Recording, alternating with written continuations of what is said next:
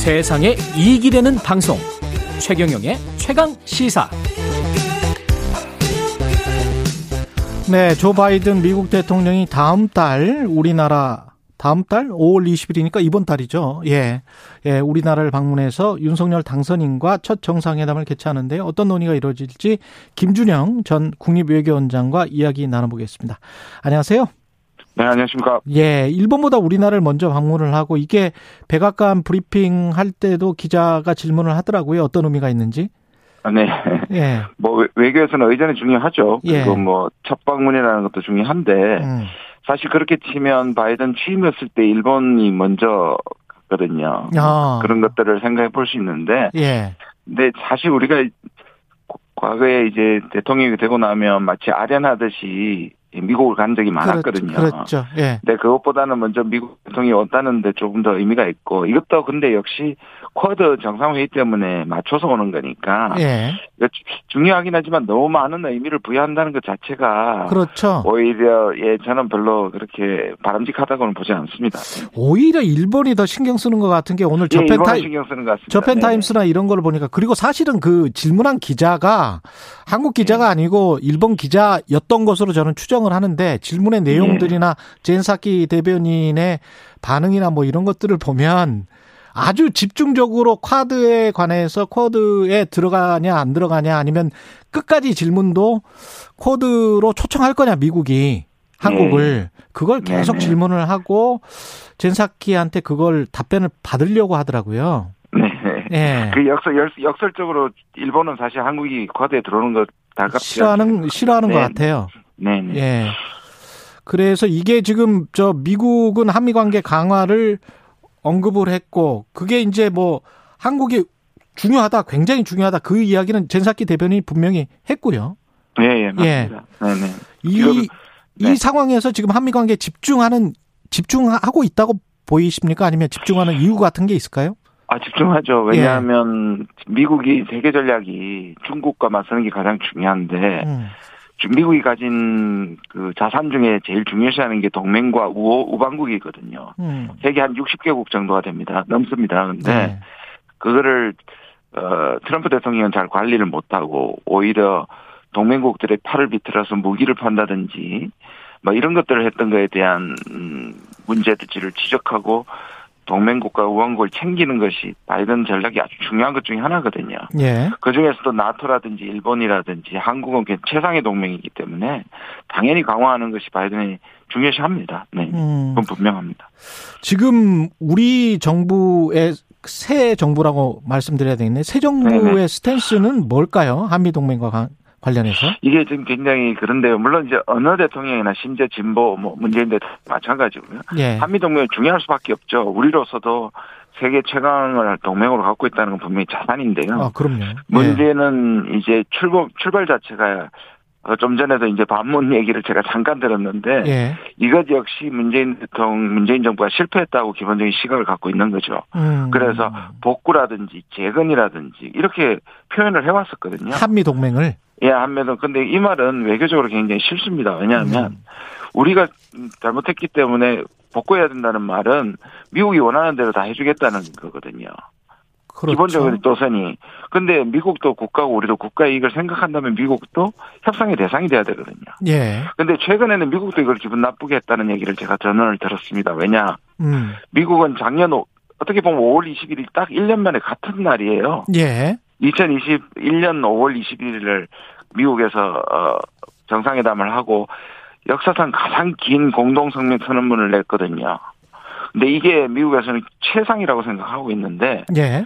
새 정부가 이거를 복구한다, 재건한다는 말을 하니까 미국도 굉장히 당황한 거죠. 음. 그래서 오히려 미국에서 그것을 불편함을 드러냈고 그래서 새 정부가 재건이나 복구란 말을 더 이상 안 쓰고 강화란 말로 바꾼 강화. 것 같습니다. 예. 뭐 미국과 한미 동맹을 강화하는 거는 뭐 중요하지만 거기에서 네. 우리가 이제 국익이 손상이 되면 안 되겠죠. 우리는 우리 국익. 네. 위주로 생각을 해야 될 텐데 쿼드는 어떻게 생각을 하십니까? 쿼드로 들어가는 게 우리의 국익입니까? 저는 뭐 즐겁게 일관되게 쿼드에 들어가서는 안 된다고 얘기를 해왔고요. 음. 어, 쿼드가 이제 또 일본이 처음에 어, 만들기, 만들기 시작한 걸 미국이 이제 어, 찬성하면서 시작된 거고 그랬죠. 누가 누가 누가 봐도 반 반중 동맹으로 갈 가능성이 많죠. 아직 반중 동맹이라고는 할 수는 없지만 음. 그래서 미국도 지금 우리한테 공식적으로 어, 쿼드 가입을 요구하지 않는 상황에서 우리가 미리 어, 반중 동맹이 될 수 있는 네트워크에 참여하는 것은 바람직하지 않죠. 다행히도 음. 어, 선거 때는 분명히 참여한다 그랬는데 지금도 기조가 약간 바뀌고 있는 것 같긴 합니다. 예. 그러니까 협력 관계를 강화한다. 뭐 이슈별로 협력한다. 이거는 사실상 문재인 정부의 노선과 다르지는 않거든요. 저는 음. 조금 더 그, 그, 그 방면으로 지켜가 나갔으면 좋겠다는 생각입니다. 혹시 이번 방문에서 미국이 한국을 코드에 들어와라 이렇게 어, 권유하거나 이럴 가능성이 있습니까? 바이든 대통령이? 저는 지금 이미 미국에서 나오고 있는 것은 쿼드로 쿼드로 족하다고 얘기하고 있거든요. 음. 이제 물론 이제 쿼드 플러스로 가느냐 또는 다른 형태의 이제 큰 걸 만드느냐의 문제는 있지만 음. 쿼드는 그대로 간다는 건데 지금 우리가 자꾸 우리 음. 쪽에서 쿼드에 가입해야 되는 거 아니냐. 확실히 그런 기조가 더 크거든요. 그건 결국 바람직하지 않습니다. 예. 저는 지금 이번에도 미국이 어, 한국한테 쿼드 가입을 이렇게 압박한다는 것은 저는 생각하지 않습니다. 그럴 가능성 별로 없습니다. 그렇군요. 그 젠 사키도 쿼드가 will remain the Quad로 이렇게 예, 예. 이야기를 했으니까 쿼드라는 게 이제 라틴어로 네 개라는 뜻이기 때문에 그렇죠. 사국 연합체죠. 예, 예. 예, 그래서 미국 지금 호주, 일본, 인도 이렇게 있는데 거기에서 뭐 코드가 이렇게 바뀌면 또 펜타곤이 돼야 될지도 모르고 뭐 이렇게 되는 것이기 때문에 예, 예. 예, 예. 그런 뉘앙스가 있었습니다. 그 남, 그 북한 비핵화 이야기 해야 될 것 같은데 한반도 비핵화에서 북한 비핵화로 지금 바꿨단 말이죠. 그 네. 국정 과제를 이거는 네. 어떻게 봐야 될까요, 새 정부? 사실 이것도 미국은 우리 우리 내부에서 굉장히 큰 논란이 됐죠. 예. 그러면 왜 북한 비핵화가 아니고 해서 애매모호하게 하는 거냐? 북한의 그 꼼수에 우리가 걸러들였다 이런데 사실은 미국은 그게 큰 차이가 없습니다. 미국이 음. 그걸 분명히 여러 번 여러 차례 확인을 했는데요. 결국 북한이 지금 자- 핵을 갖고 있으니까 그것을 비핵화하는 것인데 음. 그것이 이제 북한으로 봐서는 미국이 한반도 주변의 전략 무기를 통해서 핵을 가지게 되면 그 결국 그건 북한만 불리한 거 아니냐라는 방식이 일종 외교적 방법이었거든요. 예. 근데 이제 우리 내부에서는 북한 비핵화에 대한 강한 의지가 무산되고 북한으로 끌려가는 거 아닌가 하는 내부적 비판이 있었기 때문에 그걸 의식하고 하는 것인데요. 예. 뭐 예 그렇게 설명할 수 드릴 수 있을 것 같습니다. 바이든 대통령이 이 순방 일정에 지금 삼성전자 방문도 검토하고 있다고 하고 그다음에 문재인 대통령도 만나겠다고 하고 이런 것들은 어떤 의도죠? 지금 삼성은요, 어, 지난번 작년에 이제 그, 사실 이 반도체를 들고 막 또 우리 그 반도체에 협력할 수 있는 기업들을 음. 하고 협의도 했었거든요. 미국한테는 이 첨단 기술에 대한 이 협력이 굉장히 중요하죠. 특히 한국은 반도체 강국이고 배터리 강국이고 음. 세계적으로 지금 부족에 시달리고 있고 미국이 미래의 첨단 기술을 놓고 중국과의 경쟁하는 데 있어서 상당히 중요한 부분인데 한국이 한 축을 갖고 있기 때문에 당연히 이 부분에 대한 중요성을 강조하리라고 보고요. 예. 그다음에 이제 더, 더 특이한 건 사- 이례적인 건 사실 전임 대통령을 만나는 겁니다. 아, 이게 제가 확정된지는 모르겠지만 큰 예. 의미가 있죠. 사실 그 아까 잠깐 말씀드렸습니다만은 아, 미국 쪽에서는 작년 그, 그 정상회담이 최상이라고 보고 있기 때문에 예. 그런 부분에서 문재인 대통령 정부와의 그거를 어, 강조하는 측면도 있고요. 음.